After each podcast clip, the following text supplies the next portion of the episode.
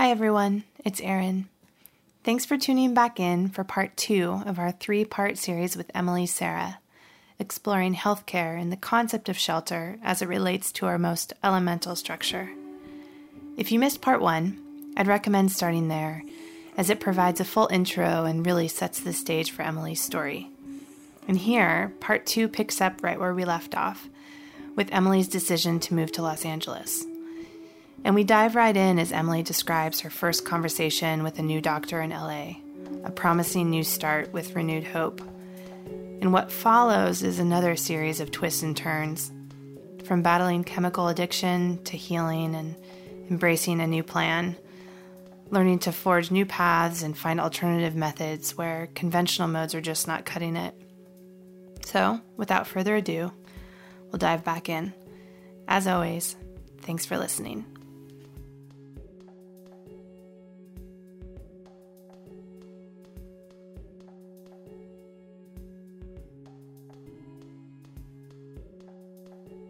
Well, you discover. the surgeon. Yes. I go and see him. Do not tell him who my doctor is. Ten minutes into my appointment at Cedar Sinai, I told him what was happening, and he goes, "Your hip replacement is not connected to your femur. Something is wrong with the hip replacement." Uh, and they had taken X-rays. I th- I'm trying to remember it now because I was still on Dilaudid at that point. Mm-hmm. So that was Months later. months later. I don't even remember how I was getting a prescription. I think it was from my first primary surgeon. But at a certain point, did they not, you know, when you were going in to see them and they thought you were trying to. I, yeah, I was a drug seeker. Yeah. I, I found in my records later, years later, that they were, had written down that they thought I was a drug seeker. But they continued to prescribe them anyway? Yes, Just to kind of. appease me. Wow. Yeah, and then hopefully whatever was happening, my problem would go away. Or you would find someone else to take care of it, or. Yeah, exactly. Yeah.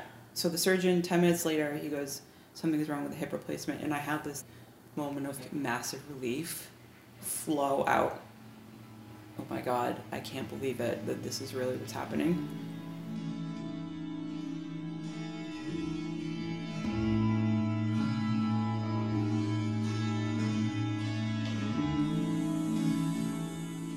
A few months later, I have surgery, and he said that the hip replacement slid right out, that it was too small, and that I had a broken femur the whole time. Usually, when there's a hip replacement, you have to like kind of chisel it out because it has this porous material so that your bone kind of fills into the replacement. So there's two parts to a hip replacement. There's like the cup that it goes into, and then there's like mm-hmm. the ball and the spike that goes down the middle of your femur. Your bone grows into the porous material in mm-hmm. the, that's in the shaft of the femur. And he was like, we didn't even have to chisel it out; it just fell out. It was really bad. Also, I will not go on the record for saying any of this. I'm not going to say anything against the surgeon you had in Boston. And my mom was like, "What?"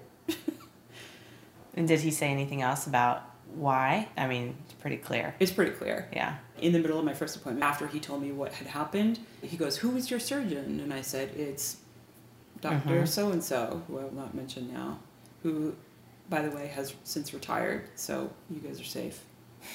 But also, this probably wouldn't have, you know, this is just like a crapshoot situation. Well, but if we're talking about things like the Larry Nassar case, Yeah, I you mean, know, yeah, in like who- situations where who you feel knows? like, oh, I was just the one who happened to have that outlier. But the reality is, if that happened and you Yeah. were treated that way, then who knows? Yeah, I know. It, that's actually really true. My first hip replacement surgery was in Boston, and I was Mhm. now in Los Angeles. So the entire across the United States, he knew exactly who I was talking about without even Googling him. He's like, "Yeah, had the hip replacement. I'm in the hospital. They fixed it, going through that those waves or whatever." And two residents come in, and they are quote unquote checking my vitals, and they start telling me that the doctor in Boston didn't do anything wrong, that they were present during my surgery, that everything looked great, he did wonderful work, and I was terrified. And so they were just harassing me. Was anyone there with you when that happened? No, You were by yourself. yeah. Mm. My mom had stepped out. I mean, she couldn't be there every waking second. Right. I mean, to say there was plenty of lovely doctors I came across at Cedar Sinai.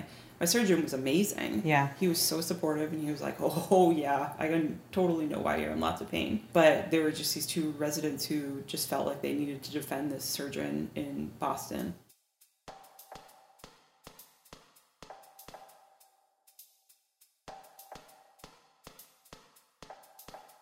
I left Cedar Sinai and I was able to walk again. I had been using a cane off and on because I felt ridiculous to be using it in public spaces. People would be like, "Oh, what's the matter with you?" And you're like, "I don't know." And I thought you could rock that cane, but then that's a that's a major simplification of what was going on. It was weird because you, do, you couldn't really explain it to people. Yeah. But everyone asked you what was the matter. Yeah, it's a very physical. Yeah, it's a very physical Sign. sign. that something has gone amiss with you. But after my hip replacement, started to get off of Dilaudid and then realized I could not. Ironically, after being dubbed uh, drug seeker by my first surgeon, or my first hip replacement surgeon, not my first surgeon, that I had developed a an addiction to Dilaudid.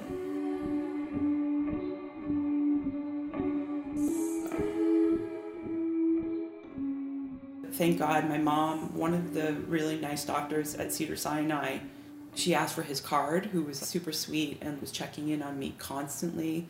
And she text messaged me a picture of it and was like, please call him right now. Like, I think you have an opioid addiction and that's why you can't come off of, I mean, obviously Dilaudid because I've been on it forever. Mm-hmm. And so I called him and he was so unbelievable. He was like, this is what's happening. And I I know that you don't have like an emotional attachment to this. You don't want to destroy your life. It's a chemical an addiction now. Like your body feels like it can't survive without it. In terms of how it was affecting like your daily life. Well, How- there comes a point where so with opioids you have to just keep taking more and more and more because your body becomes used to the amount that you're taking. It wasn't that I emotionally didn't want to be dealing with things and I wanted to numb my system. It's just that my body literally had a neurological chemical dependence on this medication. When I tried to take it away, my nervous system went bananas. Like what would happen? you get unbelievable shakes. You can't sleep because your your body is just like retching the whole time. You itch. You like I mean think about Hollywood depiction of addicts. You can't sit still. You feel crazy in your brain like nothing makes sense.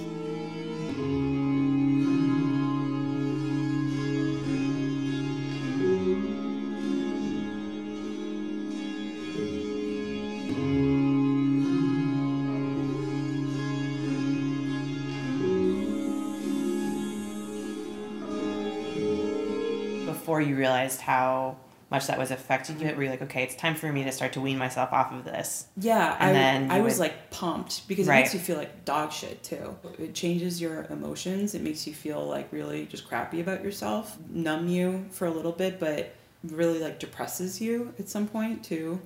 It's not a healthy way to live by any means. And is it expensive, or were you able? No, it's dirt cheap. Then it was. Right. I mean, now it's actually really inexpensive as well, but it's just harder to get because of the opioid crisis that's happening. The doctor, who was really wonderful and like really supportive, he explained to me the whole scenario. Chemical addiction, my body needed it, so he put me on methadone. It has a long half life, which means that the drug is present in your system for a longer period of time Mm-hmm. going through the withdrawals is a lot less difficult, Mm-hmm. although it's still really difficult. So that's why lots of times people who are on, you know, some sort of other, they have an addiction to something else, they'll be put on methadone and then that's like the transitionary drug.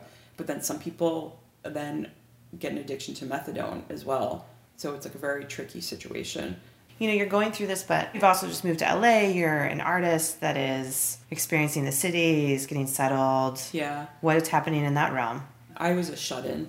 I tried getting out, but it was really hard physically more than anything. It wasn't even the addiction at that point, it mm-hmm. was just that I physically could not get places. Mm-hmm. I remember I would walk to a coffee shop that was two blocks away, and that would be my event for the day. Where were you living? An interesting spot in Culver City with several other people. Which is interesting too, because I mean, not as much now. If you look at what's happening in terms of the LA But art scene, but it was time, it, it was, was- really the epicenter of like where the big Art galleries, were and, and- everything. At yeah. that time, it was still at the tail end of that. Yeah. And that was only like a couple miles away, but I couldn't drive. I couldn't walk there. It was at an arm's reach, and I still couldn't see it. in the space where you were living. You were also trying to bring that to your space. Exactly. with pretty. Pretty, yeah. So I started a gallery at that point. Mm-hmm. So to back it up, I'm illegally living in a gallery. Figuring when you moved in, you're like, oh, it'll be Yeah. fine. We'll make it work. Yeah, exactly. But I want a space where I can have a studio and then at the same time I can be showing the work of really amazing people. Makes a lot of Um, sense. I called it the Pretty Gallery. And then shit hit the fucking fan with all this stuff. And then also Culver City got onto the fact that we were illegally living in a space that was not meant to be lived in. We left and moved to a proper apartment and I realized I was just gonna have to get like a studio somehow. But also at that time, just kind of getting my life back and I was like, okay, Emily, let's simplify things. Maybe we shouldn't be living in an illegal apartment. Mm-hmm. When you did know. you feel like at the point when you left that space, were you still taking methadone? Were you No, I was off of methadone. Okay, so that was kind of like your My- detox. Literally, but it was kind of amazing. I moved to this spot in Pasadena. Mm-hmm. The architect was a ship captain, and it was called the Farm Ship Treehouse, or that's what the people there called it. Everything in the inside felt like a ship. We had like a little fenced-in yard. Zucchini would sit out there with me in the sun.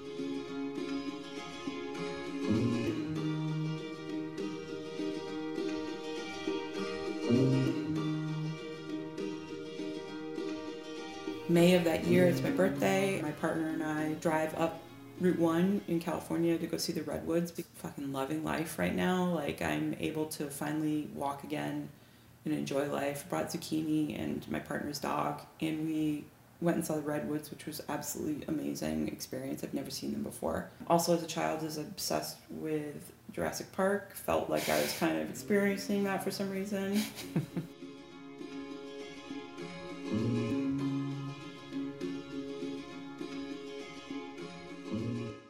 I, I come back from that trip two weeks later. I'm not able to go to work, which at the time I was fabricating props for the movie industry and high retail industry. Find out like a year or something later, I had West Nile virus. My doctor explains to me that I had a compromised immune system because of all the stuff that had happened before with like the hip replacement and everything. But no one had told me like, hey, don't go camping. Not even camping. Majority of humans in Los Angeles have had actual exposure to West Nile virus, but nothing really happens because you're healthy. Mm-hmm. It's only the people who are deemed Compromised. compromised that they can go into a, a lot of different scenarios. But essentially, your nervous system goes bananas. Of course, why would you think you couldn't go camping? You're finally like feeling yeah, good, like, feeling good, feeling great, working wanting to enjoy full-time, this. Right. like able to i'm fabricating stuff too using my hands working a hard job too it was great Mm-hmm. loved it i go to the emergency room and i say something is really wrong with me. I haven't been able to go to work for a week. God knows what i actually said because i couldn't i had a hard time talking. Couldn't really remember where i was. I couldn't remember my name at times that other stuff was painful before. This felt like someone was taking a molten rod and pushing it through my head. It was unbelievable, sharp shooting pain in my body. My doctor, a year or so later, he told me it was probably encephalitis, which is swelling of the brain. And that usually people who have a compromised immune system and who go on to get full blown West Nile virus have to be in an intensive care unit. So when you went into the emergency room, how did they manage it? A doctor who rolled his eyes at me and said that I mean granted I went in there I was like I wasn't able to like dress myself properly. I didn't look like a normal person. So I went in there and he was like if you're depressed I really recommend you see a therapist. I've also experienced depression in the past real depression and this was not it. I went several times to the emergency room and was like begging them please do something. I don't know what's happening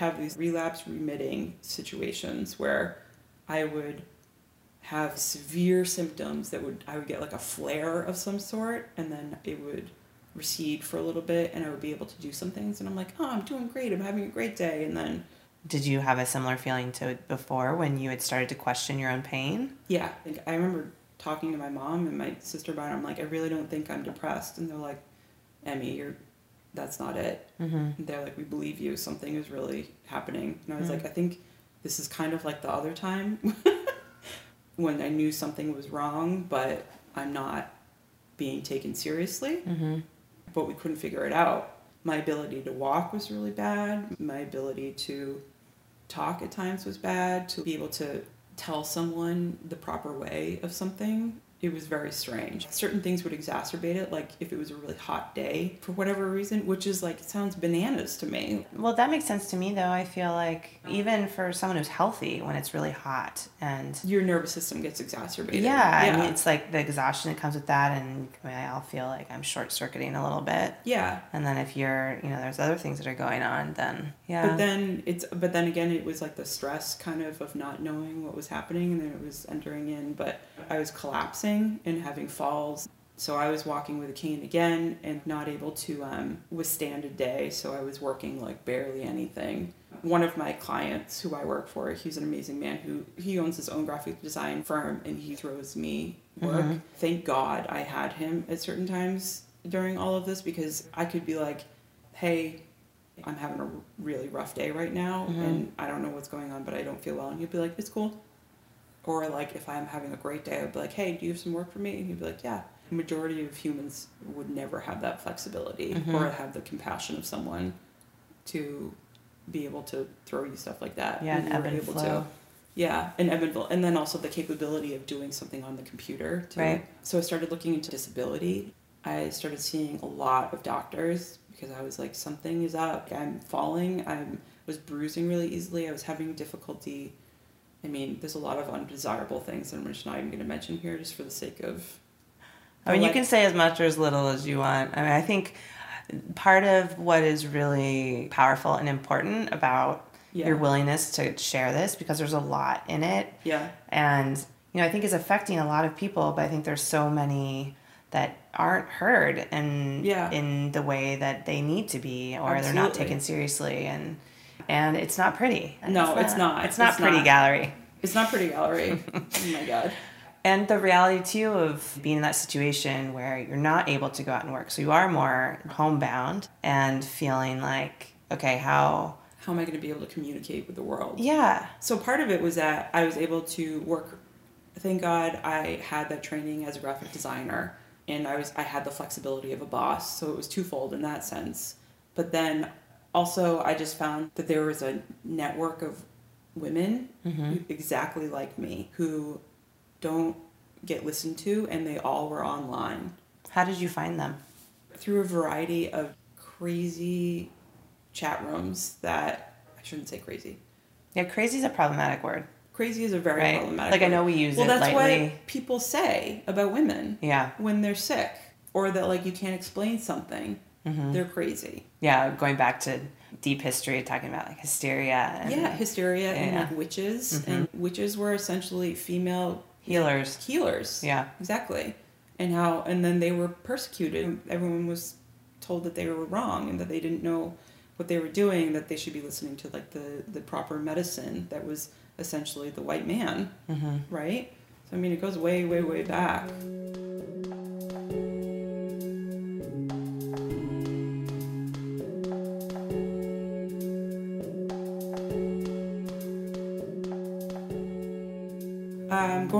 Doctors at this point. Relapsing, remitting nature to things, and I'm falling a lot and I'm not able to walk. I'm essentially shut in. I see friends every once in a while. I'm able to do a couple of social events, but that's pretty much it. And some doctors were like, this kind of sounds like MS. And to be honest, I was like, great do you think you felt that way because you were actually getting a diagnosis Absolutely. of what right what would explain all these Absolutely. things Absolutely. And in these these women that I found that I was talking to and we became like a support system for each other. They were like I've been diagnosed with MS or I've been diagnosed with lupus or I've been diagnosed with so and so and they're like I'm I'm elated. And it's not that they want something wrong with them, but they're just like now I can move forward in my life that I, am not trapped in this literal purgatory of being undiagnosed. I mean, it started the point when you were 10 years old or you know yes. whatever point it was when that those surgeries began and then i mean even though different things had contributed to what was happening I mean, I think that there had always been a question as to yeah, like why is this happening? But we don't know. But Yeah, like why Whatever. has my yeah. immune system always been compromised? yeah. And why were these? Yeah, like things? why? Yeah, exactly. Like mm. being undiagnosed was very strange. Being Going, undiagnosed. Undiagnosed. Right. So like we think you have MS. Oh no, wait, you don't. So I had uh, MRIs of my brain. They show that I had some lesions in there, which are basically it's like tissue that something has happened in your brain essentially, which is why it's called multiple sclerosis, which is sclerosis is a scar, so multiple scars. But there's a very specific pattern to the lesions in your brain, and mine were not quite matching with that. Having said that, lots of people have lesions in their brain, and there's no rhyme or reason for them. Could have been born with it. It could have just, you know, it's not like a deficiency, but it's just like the makeup of your brain. But then sometimes you could have a viral infection like West Nile virus or mm-hmm. whatever, and a variety of things, and you can get a lesion as a result of it. But they didn't look like MS. And sometimes people who have MS are actually misdiagnosed and they are diagnosed with lupus, which can look very similar to MS, except you can get like sun sensitivity. Lupus is extremely hard to diagnose because it has like such a large spectrum of things that are very odd that can be happening. So I went and saw the specialist. He kept saying this is a major problem and there isn't there hasn't been a lot of study that's been done for lupus patients and unfortunately that's largely because they're females hmm. and like because they are going into clinics and saying something is really wrong with me and they're really obscure random things that are happening that look like MS as well and they don't have the proper training to deal with it and so a lot of these women are just left floundering. I hate to say it, but a lot of these women commit suicide because a lot of people who are left to deal with like this extreme pain and there's no way out of their body or someone to believe in them. Right. And I learned that when I went to the Mayo Clinic. So, yes, we'll definitely yeah. talk about that. I think it's important to note when the pain uh, of someone is, is disregarded in that way, there's this backlash that mm-hmm. is now happening. That, With the holistic path of things. But, yeah, like now trying to. But a lot of that stuff is actually really beneficial, which yeah. is what I, again, I learned at Mayo Clinic.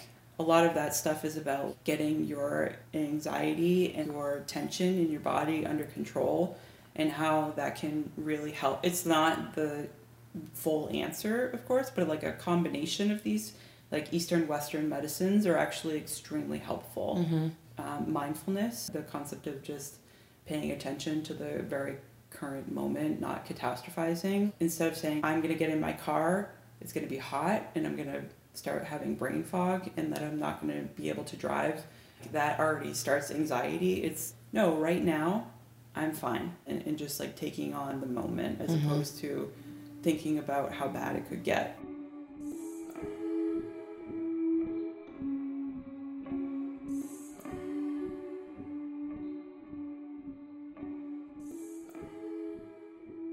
Trying to figure out between MS, lupus, still inconclusive. Yes.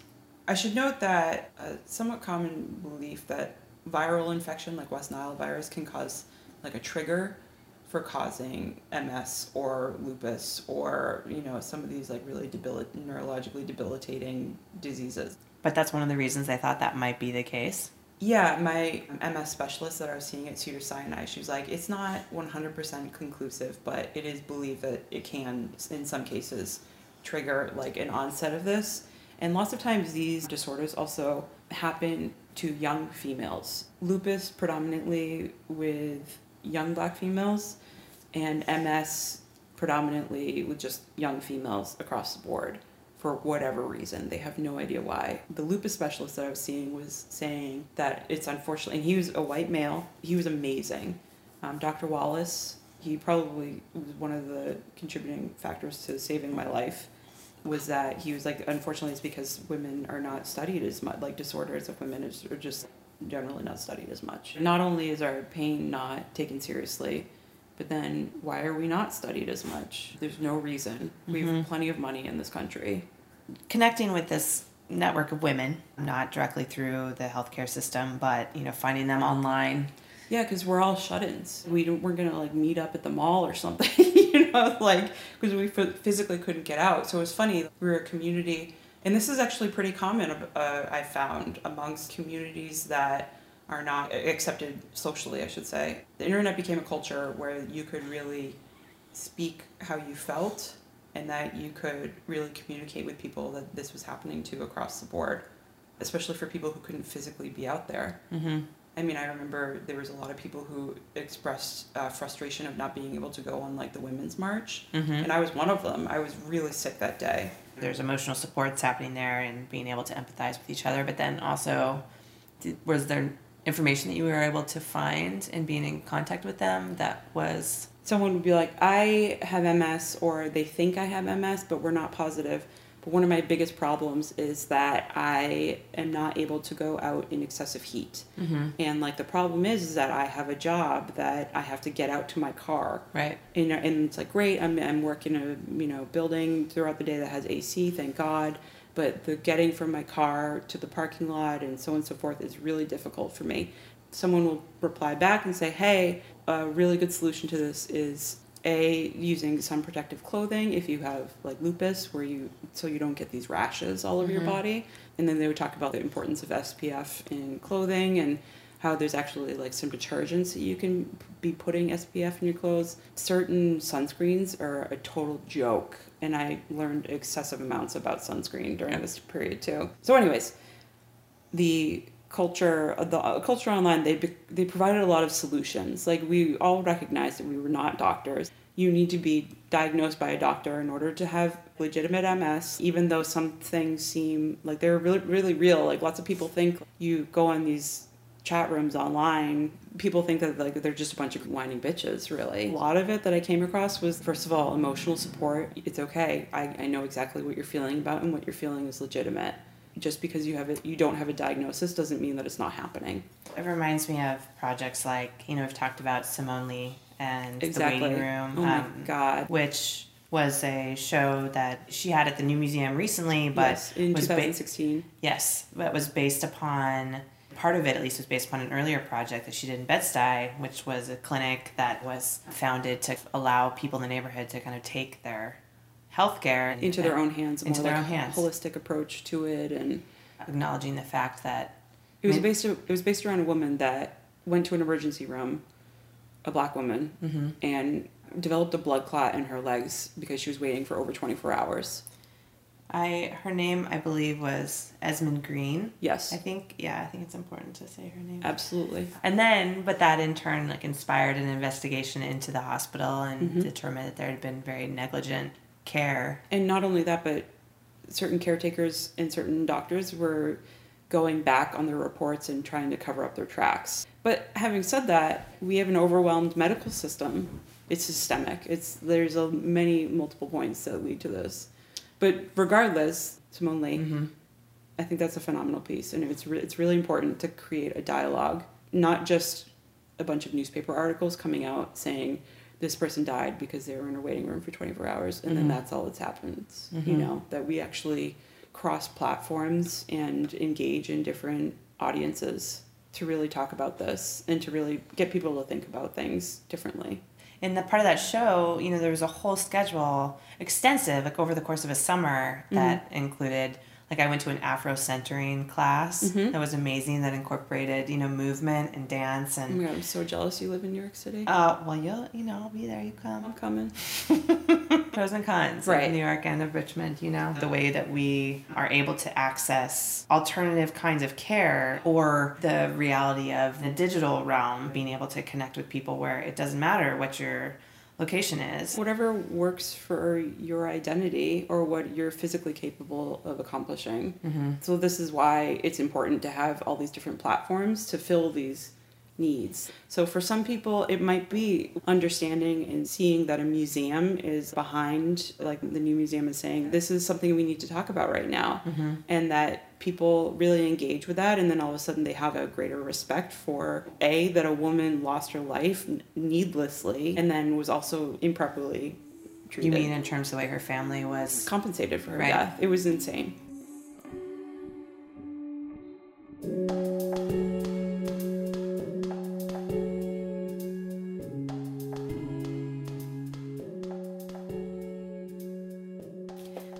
Okay, all. Part two admittedly ends on a somber note. but I think it's important to leave it here for the moment. Stay tuned for the third and final part of this series, bringing Emily's story into the present with a new sense of balance. And Shelter is proudly and independently produced in New York City. This interview was recorded in February 2018 with Emily Sarah and her puppy Olive in Richmond, Virginia. Our music was contributed by Pascal Tremmel. Find more information at erinsweeneystudio.com slash shelter, including links related to our conversation and the Affordable Care Act. If you have questions or things you'd like to hear more about, I'd love to hear from you. Until next time.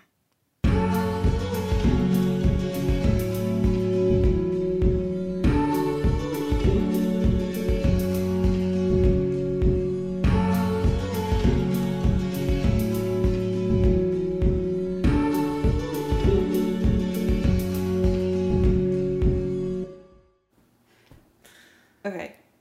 One more time.